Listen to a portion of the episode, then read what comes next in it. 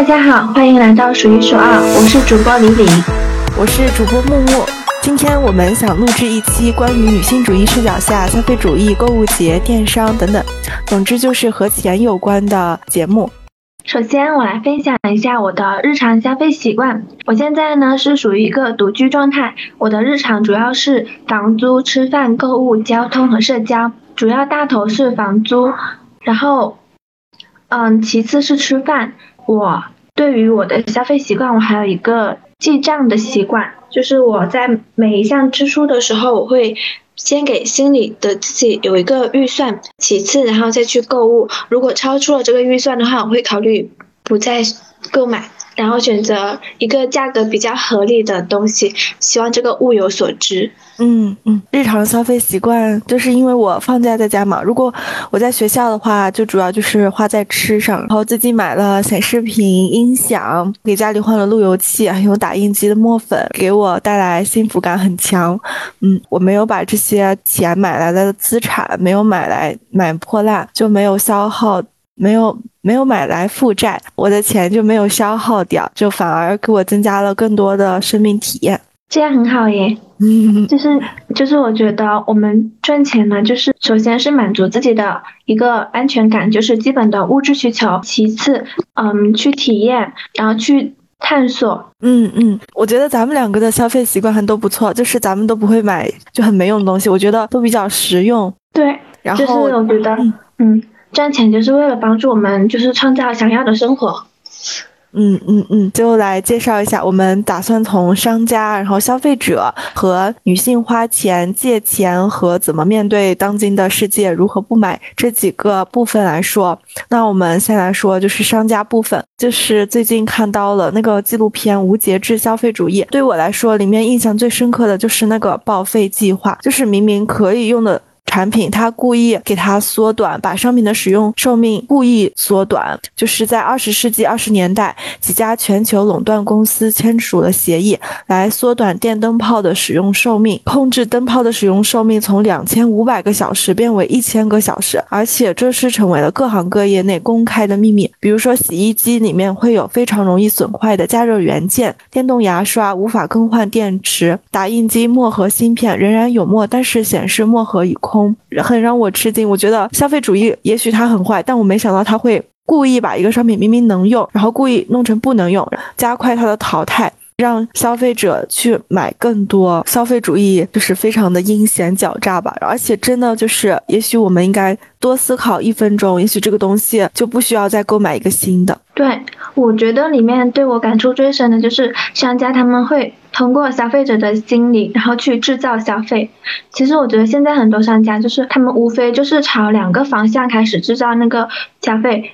首先就是一个创新原有的那个理念，然后像什么无糖啊、纯欲啊、什么轻奢啊什么这些，就是创造一个新的消费理念，让你为这个新的消费理念然后去买单。然后其次呢，就是细化它原有的那个消费概念，像我。我平时使用那个卫生巾，它先开始不就是一块普通的卫生巾吗？后来又呃细分了那些网状的、棉状的、日用的、夜用的，各种长度的，然后。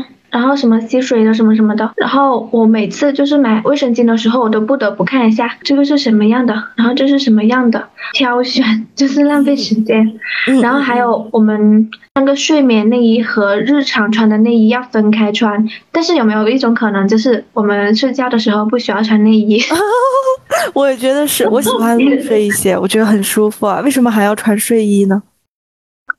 对，其实日常也根本就不用穿，我觉得不穿内衣非常的舒服。嗯嗯嗯嗯嗯。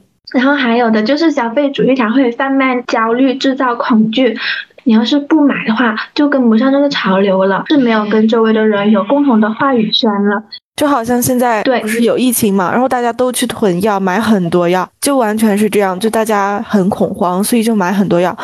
是的，其实我还我什么药都没有买，我就买了几个抗原，但是我觉得我也。嗯，就我感觉还是没必要的，因为我之前，嗯，赶上的那个药店，他不是说打折吗？然后又打折又凑单，然后我当时就是我觉得打折又凑单，然后就可以为我省很多钱，我就买了很多我不需要的，其实根本都用不到的，我以为我会用到的那些药品，但是后来那些药品都放到过期了，我都还没有用。嗯，我觉得这个真的好常见，就是药都过期了，然后也没有用，真的好浪费啊。对，就很多你买来你以为你会用到的，但是实际上它过期了，你都用不到。嗯嗯嗯，那你是怎么理解广告呢？广告会影响你吗？你觉得广告是在贩卖幻觉吗？广告会让我很烦，它会影响我，影响我的视觉，也是在给我制造焦虑，让我觉得这个世界到处都是广告，一走出家门就是广告的那种感觉。甚至你在家里，你玩手机也是有有广告的。对，到处都是广告。嗯，对。然后我就会，然后我就有个小窍门，我就会把那个消息通知的那个，呃。设置里面的消息通知，尤其是购物软件那些消息推送，全部都屏蔽掉。然后后来，后来我我觉得屏蔽掉他们的那些推送很爽。然后后来我连就是很多软件都屏蔽掉了那个消息推送，瞬间我的手机就少了很多就是小红点。哦，真的很不错。我等会儿也要把京东、淘宝那些都关掉。对于我来说，广告就是有一种就是病毒广告，在我眼里，就比如说电梯里的，最讨厌就是那个微博。你每次打开微博或者豆瓣或者其他的 APP，你就不小心点了，不知道点了什么东西，然后直接就跳到了淘宝里面。我真的觉得好恶心啊！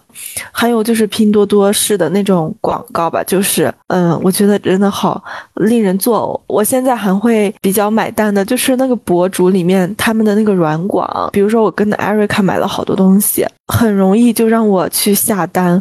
我感觉这个是我以后还会有进步、有思考的一个地方。我不会因为支持某个人而去消费的。我是看到，就是不是也不是支持他，就是我看到他子发了广告之后，我就觉得，哎，好像真的还不错，哎，就就会买。但是我觉得可能也我那个需求也是不一定的，就是只是看到它就觉得很好，然后就想买了。嗯，对，就是我觉得购物之前应该可以问一下自己是不是真的需要，然后想一下自己这个需要的频率，就是你是不是经常需要？如果是嗯可要可不要，那还是算了。嗯嗯，呃，就是有很多在生活中我们不能忍受的消费手段，你有哪些呢？哦，我真的很讨厌那又是卖女性用品的，又要辱女的那些，就是侮辱女性的那些商家真的那些广告。就豆瓣就是有人就专门的列出来了，这个就是可以去豆瓣上搜，我们日常生活中很常见的那些商家。我我觉得我在这里说都是在想给他们打广告，还是不说。就就还有很多卫生巾啊、奶茶店，就那些。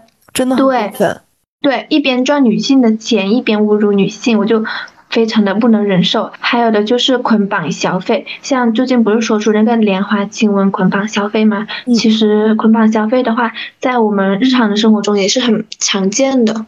呃，也是就是在京东买，然后它底下有那个小小的推荐，那个东西一般都是没有用的，就是它卖不出去的库存，然后就会给你推荐，然后那个价格还很低，就好像让你以为你再加上。九块九就可以买一个买两个东西回来，但其实那个东西只是人家在清库存而已，根本就不是有用的东西，就相当于你买了一个破烂回来。我觉得这也是捆绑消费的一种吧。啊，原来这些是他们的库存吗？对，我不晓得，就是他们卖不出去嘛，就很没用。就比如说啊，网线嘛，就买了路由器，然后他会。它本来那个路由器里面就会送你一个网线，而且还比较长，就已经足够用了。然后底下呢，它就会有一个六块几，或者是就三五块钱的，然后就觉得哎，好便宜啊！万一我会用到呢？但其实它就很短，可能才零点五米啊。我是我是买美团优选的时候，就是他会给我再推加推送一个别的食物，他是觉得你应该还会吃这个。会吃那个，但是实际上我并不吃。他有一次还给我推推一把葱，就说买买完菜之后推一把葱，我根本都不是一个不喜欢吃菜的那个葱菜葱的人。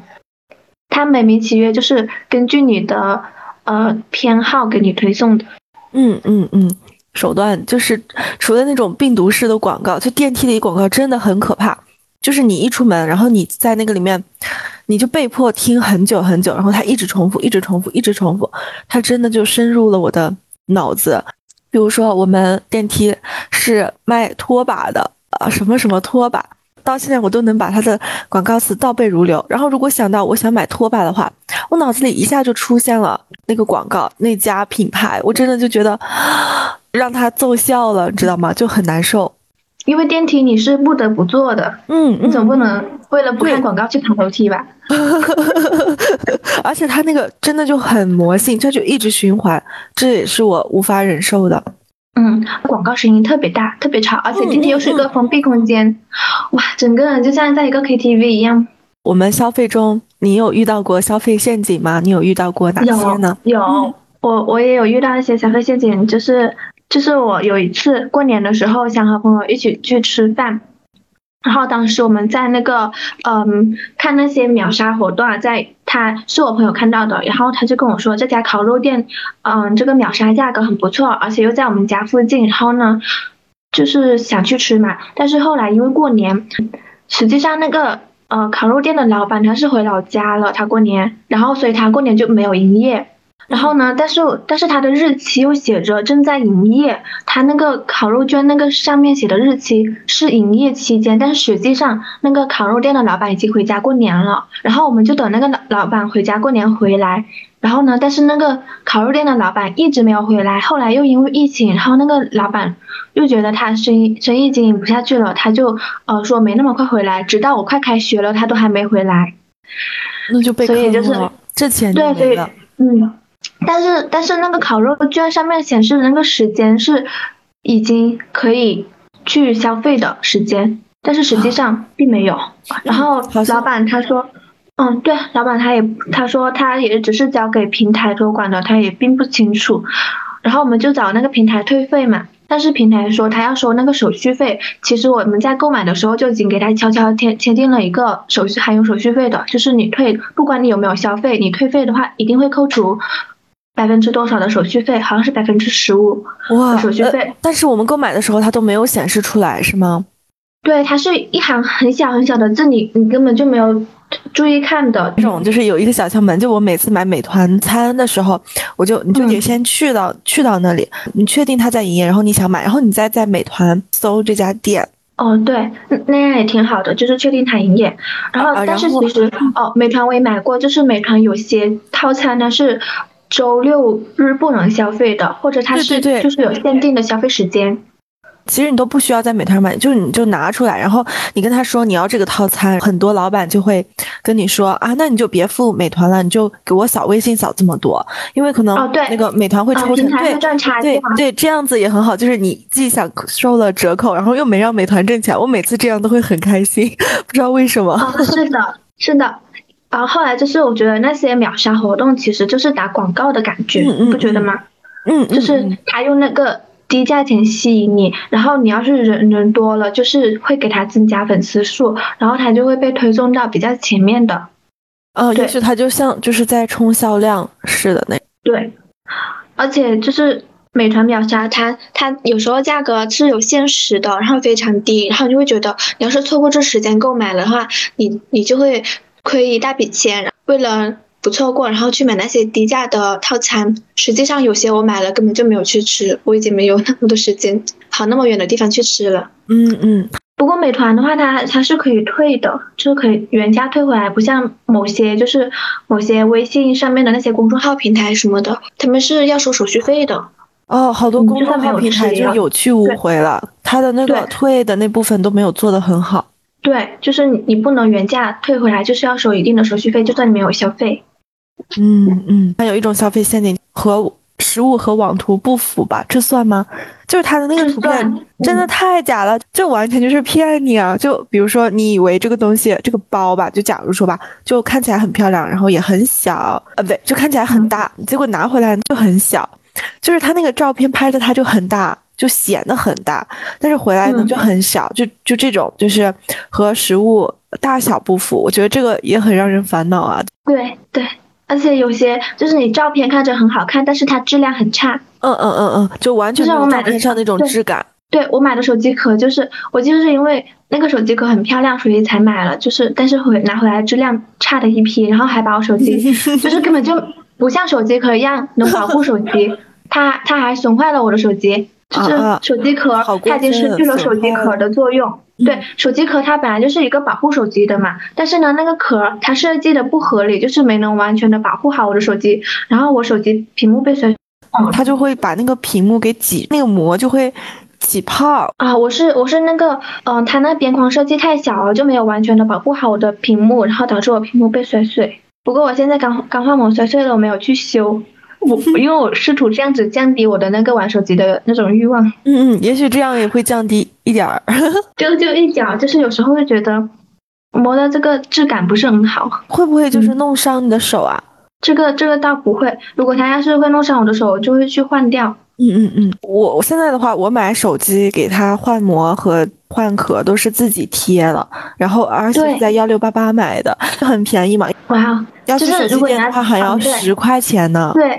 是的，是的，自己为自己赚了十块。是的，是的。然后还有的消费陷阱就是，我我但实际上衣服它不符合我的码数，就是我穿起来不适合。后来又因为衣服太好看了，舍不得退货。那就相当于买回来一个不能穿，但是能看的玩偶式的感觉。是的，然后我就，但是然后我就现在就思考了，我买衣服的最终目的就是为了穿。它要是买回来了我不能穿，我还买它干嘛？我感觉我我我穿我的衣服，就我很喜欢穿别人不要了的，也不是不要吧，就是比如说表哥表姐他们淘汰了，也不能说淘汰，就是可能他们长大了吧，然后那个衣服小了或者怎么样，我觉得好好哎，我就我就有一种特别幸福的感觉。啊，我是我是之前也喜欢穿的，就是但是有一次我家长就是有说，就是我干嘛要穿别人穿过的破衣服，然后呢就是。说又不是我们家不能买得起，然后就让我别穿别人的破衣服。然后那时候我就嗯，好像我自己有钱，我也可以自己买，然后就就没有穿别人的破衣服。但是现在我觉得就是这个概念不可取，就是二手的衣服也挺好的。我现在其实穿的就是找我朋友去要的一些冬天的嗯比较暖和的衣服，因为我我现在一个人住在这里，带太多衣服嘛。其实二手衣服很舒服的呀。也很好看，就是相当于是别人当时精心挑选了，你又可以拿到，我觉得这种感觉很好。我我我，可能有的人会比较介意，但是我完全不介意。我还建议介意的人都去尝试一下，真的好好呀。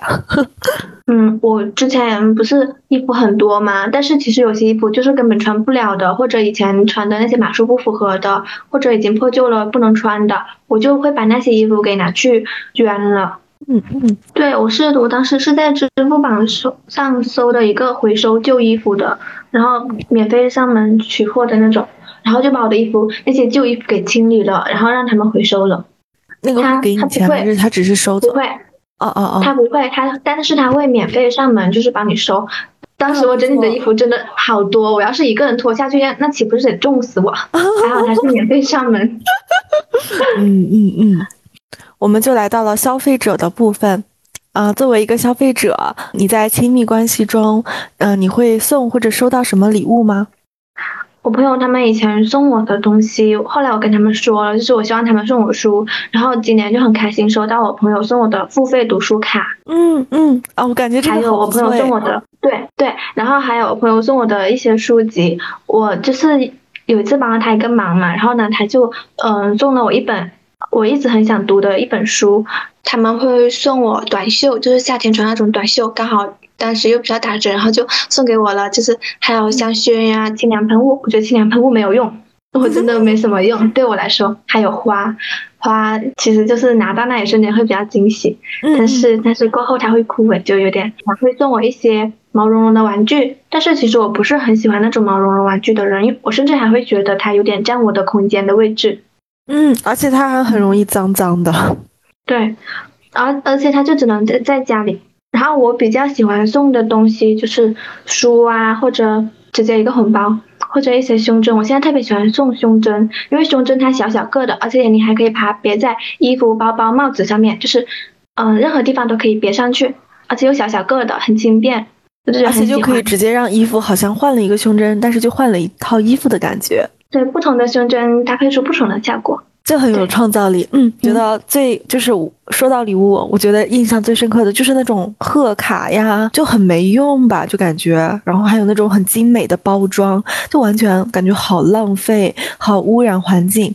还有就是家里还堆着很多，就是过生日的时候会送的那种没用的音乐盒啊、水晶球。我真的觉得这种礼物非常糟糕。首先，它一点都没有用，而且它很占空间。但是，如果你直接扔掉呢，又觉得它很新嘛，就完全一个新的礼物都没有怎么用过，也很干净什么的，就直接扔掉，有点浪费。但是放着呢，又不够好看，又不够精致，然后或者说你也不够喜欢，就这种东西，真的好糟糕啊！我我觉得这是最糟糕的礼物。对，就是别人送给你的东西，你扔了又不太好，辜负人家心意嘛。嗯嗯，我就是那种不舍得丢朋友送我东西的人，就算他送我东西再糟糕，我都不会丢，我会把它压箱底。哇，我觉得你说的很好，就是呃，会把呃礼物就是当做呃一种。体验，比如说一起去博物馆啊，一起去旅行啊，一起去，呃，看书、读书，就是送读书卡怎么样的，就是感觉就很不错，而不是说收到一种植物的，然后很糟糕的东西。尤其是没有什么用的，只是个摆设的。嗯嗯嗯，我我就不喜欢那种摆设的，又占我空间。我觉得空空的就是最好看的。太多东西了，堆着我就是会，我会觉得很烦，很焦虑。嗯，那你在生活中是那种有物欲的人吗？就是会羡慕别人有名牌车啊、名牌包，或者看到别人的朋友圈，然后你会也想要一个啊？那个倒不会，就是我的物欲现在已经很低很低了。为什么这么低呢？主要是因为我我会觉得 现在很多东西我太多了，实在是太多选择了，我都不知道我这个选择对不对。我可能买回来质量会很差，我还不如不买，然后就没有什么物欲了。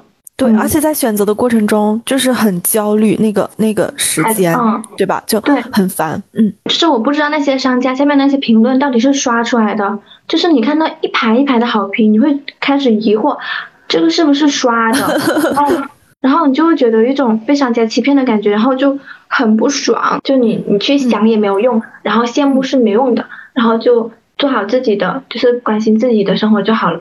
对，但是我我就是说到羡慕这个词嘛，我没有羡慕过别人买了什么奢侈品啊或者什么东西，但是我有就是别人发了朋友圈，比如说他们雅思高分上岸啊，或者是啊这种真的让我觉得很羡慕。但是我知道，就是羡慕，就像你说的，羡慕是没有用的，就是有什么是你自己学不会的吗？做不到的吗？所以说光羡慕没有用，反而会消耗你自己，所以你就自己去学，自己去做，然后有一天你也会做到的，就。对，就是如果你自己能做到的话，就比你干羡慕要强很多。对那种成功感，对对对，就这种感觉是不一样的。嗯，就是会羡慕那个人他的行为或者他的那种拥有的技能，而不是会羡慕他拥有的物质。嗯嗯嗯，哦，你总结的好好。那你平时是线上购物比较多，还是线下购物比较多呢？我我现在是呃线下购物比较多，而且我是开始用。人民币纸币了，因为我们公司发的那个奖励是纸币，所以我就开始了我的纸币之旅。我会觉得拿着那个纸币在你手中，从一百块钱变成十张十块钱，然后越来本来一张变多，然后又变少那种感觉会很肉疼。用到最后，我就开始细想着我买了什么，我怎么花的这么快，思考，然后呢会会比较省了。后来线下。的话，我会主要去购买那些比较新鲜的蔬菜，因为我现在离菜市场很近。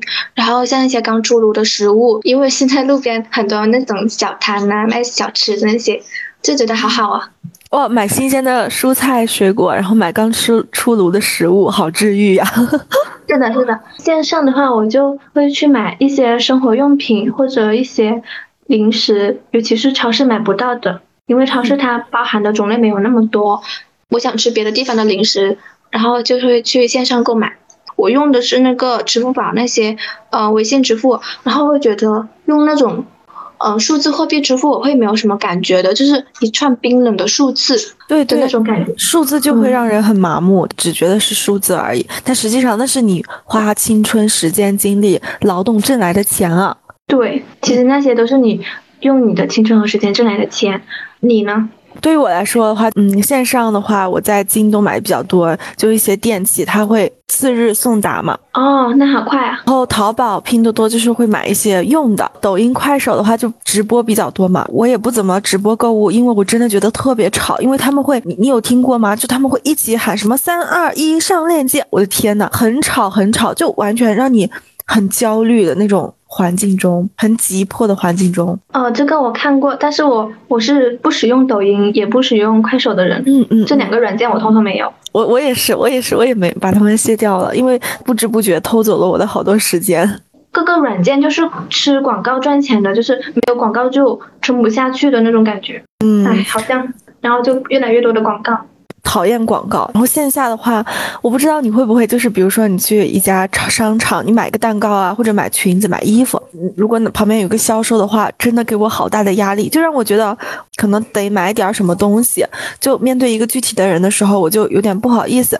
但是在线上的话，我就不需要，我我就跟客服。说话的语气都很强硬，我都直接是陈述句。但是在线下的时候，我就总是不自觉的，好像矮化自己一样，就变得很羞涩的那种。其实我觉得，到底是谁花钱？我没必要这样吧？对，被他那种压迫式的那种销售方式给，对他就站在你旁边，然后我就觉得啊，好尴尬。哦，但是我我我之前就是有过对这些销售的阴影。有一次我去买内衣的时候，那个就是销售呢，他跟着我进了那个试衣间，然后他直接。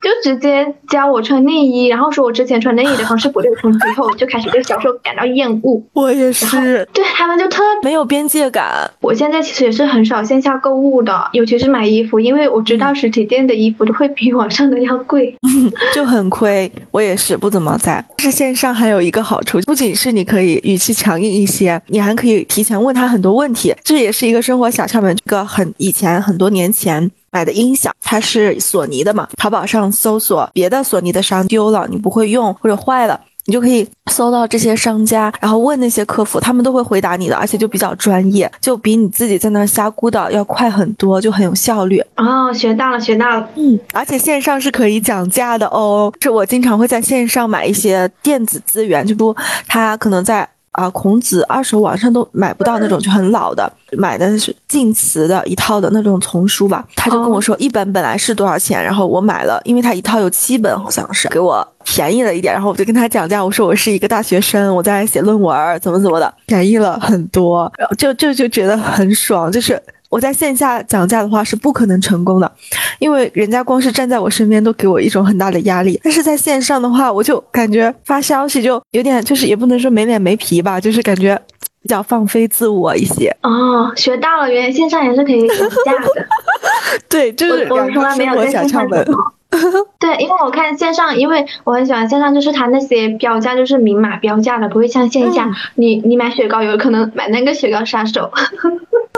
啊！而且他们就会结账的时候，你才知道啊，这么贵，然后你又不敢放回去。但是大家一定要敢放回去，这样才好。就就有一次，我跟妈妈一起去买麻将，我们去了一家超市，就那家超市可能比较大吧，别的超市那个麻将都只卖十哎十二块钱，然后他就卖十四块钱，哎，好像是火锅底料还是什么。妈妈直接就说：“那我我们就不要了。”然后我们俩就走出去了。我真的觉得好爽，就你一点都不会觉得丢人，你只会觉得特别的爽。五块钱也是不一样的呀，因为你就觉得没有白花。如果你花了，即使是两块钱，你可能吃的时候或者回来的时候，或者哪天你想到的时候，你都觉得哎呀，好烦啊，好亏呀，就这种感觉。退一步，越想越气，真的是。嗯，学到了，学到了。有时候就是我不是买了又不想要吗？但是我当时会有一种愧疚感，因为我把那个东西拿了好远，然后又让他们拿回去。啊，就好像折腾了很多资源似的。对，这也不怪你，就是不要苛责自己了。好的。我觉得不管在线上还是线下购物，还有不管是用纸质人民币还是数字的人民币。这还是一串数字，反正在当今的这个消费世界的话，那真的太强大了。就比如说我们前面说到的不不断的广告啊，或者每一个环节都有很多的那种小心思，然后让你去丧失理智，让你下单。所以我们买错东西或者有一点浪费也是很正常的，不要苛责自己，就不要责怪自己，不要反思自己，是我们可以呃探索到你怎么样才是最舒服的。就比如说，我们就不再上那两块钱吃那两块钱的亏了，就会觉得。啊，想开之后你就会觉得好很多。嗯嗯，对，就是我还想分享一下，我昨天跟你说的那个美团优选菜啊，就是那些它过几天会降价，就是可能会降一两块钱吧。因为我经常会买一些牛肉丸吃，然后我就会发现那牛肉丸有时候会降价，就被我蹲到了。因为刚好又是我的必需品，我就喜欢吃嘛，然后我就会等它降价了之后再买。对，嗯嗯，可能也就省了那么一两块钱。又一个生活小窍门得到了。对，那你有没有就是买回来一些没用的东西呢？就比如说快时尚单品这种破烂。嗯，然后那你一般都是什么时候买的？就是像我的话，就是冲动消费的午夜，就晚上，然后你没有顺利的进入梦乡，然后就开始刷那些网站，然后就忍不住下单很多东西。有，就是我。我但是我主要买的是食物啊，因为我晚上会特别饿。真的是晚上会特别饿，我也是这样的。晚上尤其是你刷到那些美食的，对，而且不知道晚上为什么 B 站老是给我推美食的视频。我就有一次看那个嗯博主跟他一起下单了一那个土豆粉，对，土豆泥，对，土豆泥。然后我买了两包，因为它两包会比较划算嘛。但是我买回来了，我吃了一口，我觉得不好吃，而且我还倒的很多，因为我不知道那个土豆泥，它那个粉末冲完之后，它就直接。直接就可以吃了，非常方便，然后我还那么多，但是我不喜欢那个口味，我吃了一口就不想吃了，就特别浪费。嗯嗯，我看那个他们就是做那些泡面放那个芝士特别好吃，但是我我也是看起来好好吃，但是我自己吃的时候就感觉就像在吃一个没味的橡胶一样。是的，我就觉得自己吃起来好难吃啊，就对我也想知道这是怎么回事呢。但是我看他们就是弄得很好吃啊，对啊，而且他们都会说什么芝士脑袋狂喜，什么啊芝士拉丝了，满满的芝士，好，然后我就想啊，真的那么好吃吗？但我自己吃的时候，我就觉得啊，what？就我甚至怀疑，哦，我甚至怀疑我的芝士买错了，就是买到盗版的。我买错了，咱们两个 真的笑死了。裤子嘛，然后就我以为我瘦了，穿上就像那个模特，因为你知道那些模特啊，淘宝图里面的那个模特真的好瘦啊，就瘦到。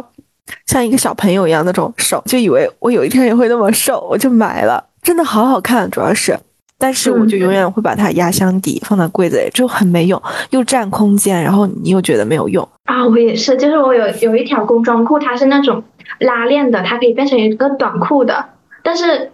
它又特别好看，然后呢，我就是看模特穿起来很好看，实际上我没有模特那么高，但是然后呢，那个裤子对我来说太长了，我就只能还好我那条裤子它是可以变成短裤的，那个拉链，那个裤脚一一把它给就是拉链拉掉，就变成一个短裤了，我就只能把它当成一个短裤穿了。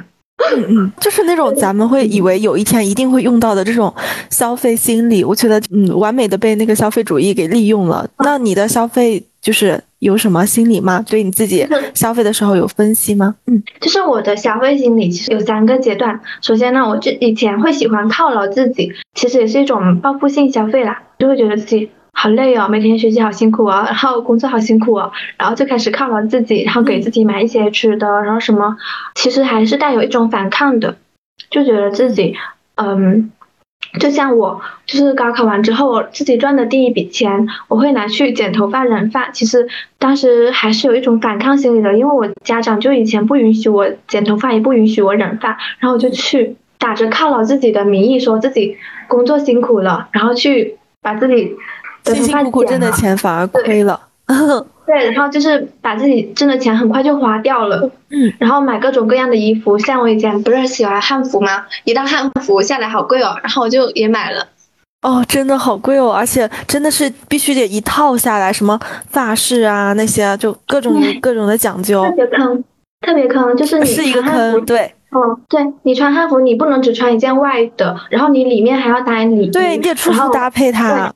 对你那个汉服也要有个腰带给系上去，然后你你穿汉服你要拿一个像比较古风的东西，然后你会去选择买一把扇 子，还有鞋子。虽然鞋子我我已经不想搭配了，因为我觉得我买的那件汉服特别长，然后这鞋子我就没管。但是实际上鞋子应该穿那种汉服的那种鞋子。嗯。还有你的发饰，然后我还买了那个就是假发，汉服的那种长马尾的假发，然后就特别多。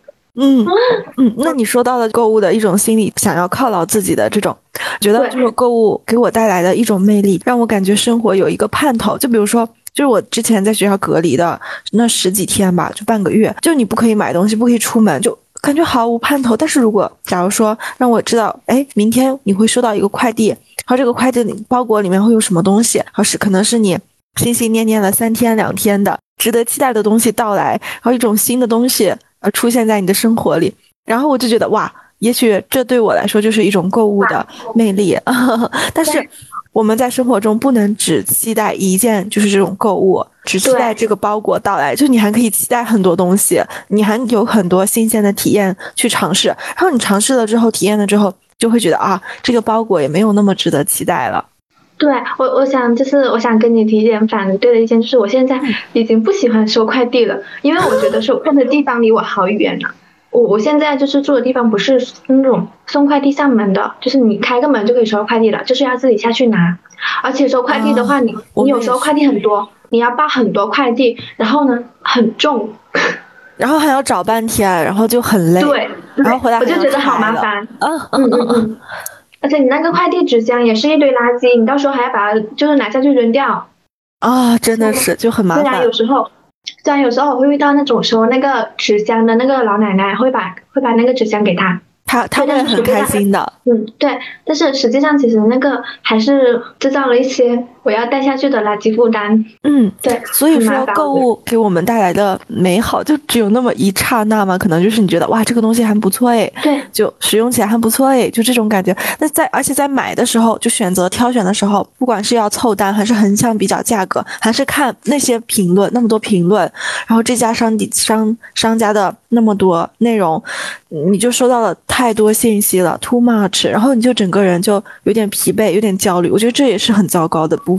我觉得购物给我带来的快乐，就是我下单的那一瞬间和我说，就是拆开包裹的那一瞬间。哦，就原来就只有这么几个瞬间而已。而且我，你花钱会有负罪感吗？我以前是花完钱之后才有负罪感，因为我花完钱之后看着我的钱包那个零头少了一个，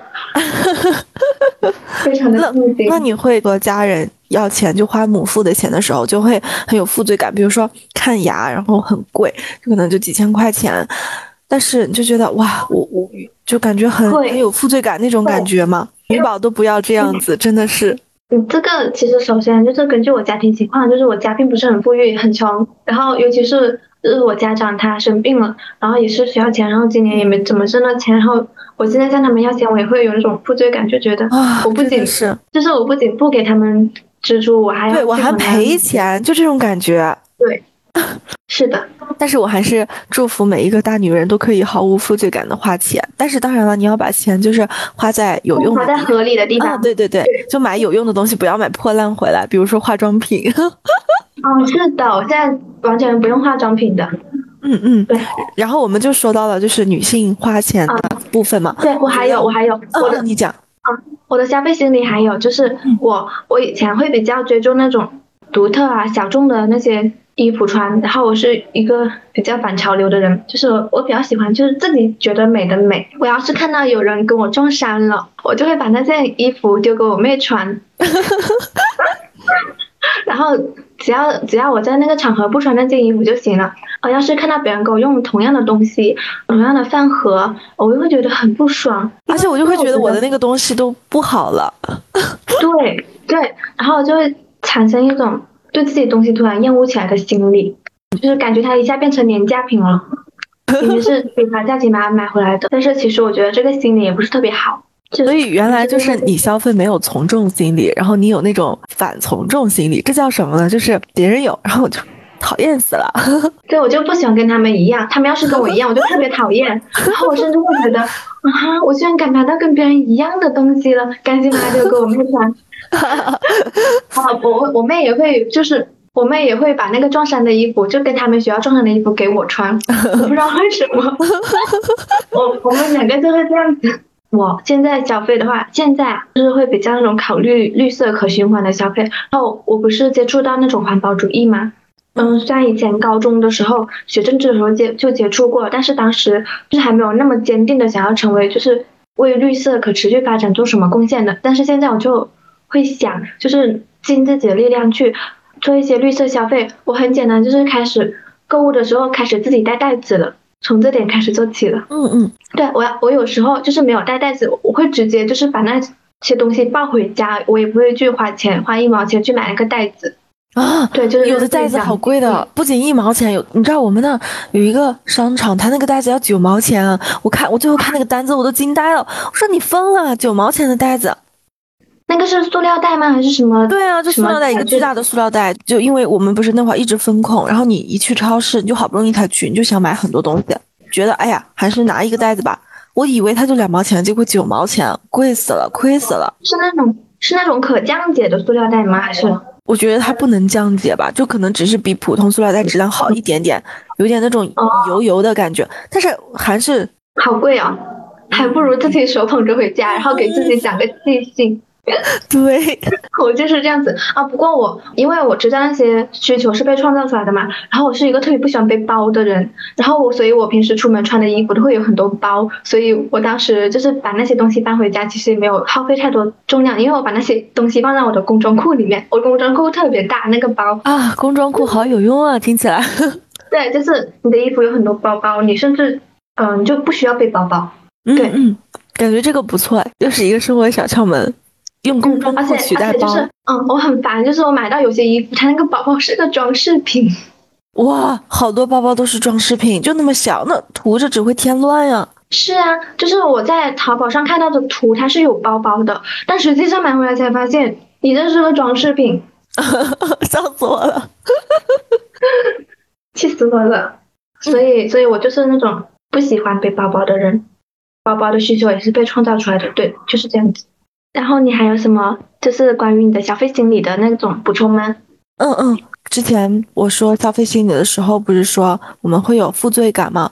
我有时候会有负罪感，在消费上畏畏畏畏缩缩的，哎，畏畏缩缩的，就是那种挥金如土的感觉，也不是说要挥金如土吧，就是开始告诉自己你也配得到一些就是质量好的东西，而不是说嗯总是要选那个稍微便宜一点的东西。对我以前就是买了便宜的东西，然后狂的买，因为便宜的东西它用了一下就会坏掉，反而越浪费。对，然后越买越多，我还不如直接花一个就是性价比比较好的东西，就买那些好一点质量的衣服穿，不要买那些低价的，嗯，廉价的衣服穿了，就然后对就淘汰的很快，就很浪费。对，而且穿起来质感也不好。嗯，我们除了之前就是会买到破烂，然后买。就是被骗了，然后或者是买了一些没用的东西之外，我们还有一个很浪费钱的地方，就是借钱，把钱借给别人，然后大部分钱都是有去无回的。对于借钱，你怎么看呢？借钱，首先我的钱是我的，借不借与你无关。嗯嗯嗯，就是别人不要去评价，不要用道德。对，为什么你不借呢？他好可怜，这样子。对，不要用道德绑架我。其次的话，我借钱都是有自己的预算，就是我每笔消费支出都是有预算的。你要是超过我这个预算，我就不借了。嗯，还要根据这个人，就是就是我会考虑的比较多，是你这个人到底值不值得借，然后你为什么要借钱，然后我还能不能收回我的钱，我会这样子。如果是真的要是遇到那种情况，但是我现在还没有遇到。我现在就已经完全不借钱了，因为我就是一个穷人，我又没有收入，然后把你的钱自己管理好，自己保管好，保护好他们。因为保护你的钱，就像保护你辛辛苦苦的那些劳动所得挣来的那种失去的青春的那种感觉。对，你花费的时间，对，嗯，你花费的时间，你不仅仅是数字，对，就是那种。我们就说到了最后一个地方，就是给大家一些小小的建议。我们两个是怎么面对当今的这样的一个消费世界，还有一个父权主义社会的？还是推荐一下这两本这个书吧。其中一本书是《工作、消费主义和新穷人》，纪录片是。呃，无节制消费主义还有极简生活。然后我现在其实挺喜欢那种，就是一件衣服多种多种搭配的那种。我觉得这既能体现你的创造力，还能就是让你的衣服就是有更多的那种嗯，就是可以利用的价值。知道你有什么东西，有是哪些衣服，你就会觉得自己，你，如果能够掌控住自己的生活，就可能会更自信一些。嗯。对，其实我平时穿的那些衣服呢，是只有一两件的。但是如果天冷的话，才会就是翻出以前那些比较厚的那些棉袄、卫衣来穿。但是如果天气没有变化的话，我的那个穿衣的那些其实就只有那一两件，然后平时也不用去挑啊，就知道自己的需对，知道自己的需求，也不会过多的去在意别人的看法，说我穿的衣服什么什么不好看啊，什么什么的，就自己舒服就好了。然后，然后。嗯，还有就是，我觉得我看那个工作消费主义里面，其中有个很打动我的一点，就是我其实看一个评论的，然后那个书友的想法，他是这样说的，他说我们首先是社会的生产者。其次才是社会的消费者，然后消费的目的不是为了消费而消费，而是为了更高的效率而消费。所以，我们大家要尽量去做社会的生产者、创造者，其次才是消费者。我就觉得那个工作消费主义核心穷人就这个特别特别打动我。嗯嗯。然后就是做自己的，自己做自己的生产者，钱生钱，用钱去学习技能，然后赚更多的钱。倒数第二个就是读书和运动，就是。多去丰富自己的精神世界，然后亲近大自然。所以近期就没有怎么亲近大自然，就觉得自己每天被关在屋子里，然后接触的那些，嗯，我现在就上班就是搭地铁嘛，然后人潮拥挤的那种高峰期呀，晚那种怪压抑的，嗯。对啊，就觉得很烦，然后呢，还是要尽量的多去自然走走。然后最后一个就是复利的作用吧，读那个《纳瓦尔宝典》，对，就是他有提到复利的作用，就是我们平时的一杯奶茶钱，呃，一杯的话是很少的，但是你长时间日积月累下来，是假如你一周喝三杯的话，那你一个月就是喝十二杯，一杯二十块钱，那一个月呢？那一年呢？你。你要是喝奶茶的钱就会越来越多，然后你要是不喝的话，你就能省下的那笔钱了。对，就每天看好像很小，但实际上，如果你能省下来，就也蛮大的一一笔大数字。对，是的。然后每笔钱都是就是那种一笔一笔省出来的，开源和节流一样重要。就是你不仅要省钱，你要想办法去挣钱。嗯嗯，这个挣钱的话，其实还是因人而异的。但是这里的话，我我们就不太做多讨论了。好的，因为我们今天主要是说消费嘛，就挣钱可能就，嗯嗯。嗯，希望大家都能保持生活的平衡，保持足够。然后生活其实不只是省钱，然后而是省钱的时候也要享受生活，搞清楚自己的钱花在什么地方，然后在消费前问问自己这个是否真的需要，这个使用的频率是多少，做好财务规划。然后希望姐妹们都能开心和负责任的过好自己的生活。嗯嗯。我感觉你说的好全面。对于我来说的话，我比如说我们一个小群组，然后发起一个不买年或者不买月，一个月不买，然后或者三个月不买的这种小挑战，然后你就会发现，嗯，哎，我跟你讲，我这个。这个我昨天关注的那个 UP 主，他就是有这种群，然后每天每天我我看他那个视频里面那个群里面每每天都会有人接龙，然后今天消费了多少，有的人就很多，消费为零，我就觉得特别厉害。哇，真的是，呃，真的有不买年不买月之后，反而你会发现自己，哎，好像真的不买也可以，哎，啊，新的生活了，嗯，对，然后从我最开始不买内衣开始。第二点，就像你说的，我们多去走进大自然，然后这样的话，你就知道你还有有更多的可能，更多辽阔的选择。比如说，可以晒太阳啊，听音乐，或者和朋友相处、聊天，把这些生命体验来代替那些物欲的快乐，就不仅仅需要消费来获得了。第三点，可以呃把你的钱呢放在一个一个地方，比如说我就把钱都放在那个支付宝里，然后我就花的时候就得从那里面转出来一一下嘛。你就会有一个中转的时间，或者说一个中转的那个时候，那你在这个时候你就可以，就很有可能会放弃购买这个东西，就会对冲动消费有抑制效果。嗯，呃，总之就是我，呃，就像你说的，没有人有权利去告诉你或者要求你必须怎么做，只要你为我所用，自己的主体性，然后多多思考，去探索，找到自己就是适合的东西、喜欢的东西就可以了。嗯，就是我们赚钱满足了自己的嗯物质上的需求和安全感之后，就是为了探索世界嘛。嗯嗯嗯嗯，对对。然后愿大家都会有更多的新奇的体验，过上自己想要的生活。好的好的，那我们这一期就到这里吧。这里是数一数二，谢谢你的倾听，我们下期再见，拜拜，拜拜。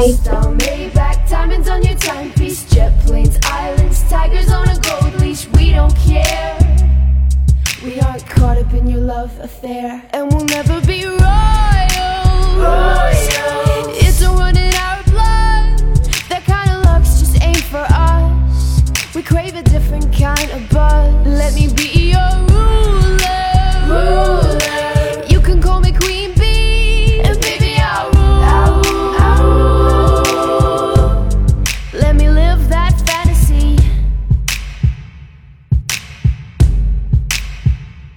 friends and I, we've cracked the code. We count our dollars on the train to the party. And everyone who knows us knows that we're fine with this. We didn't come for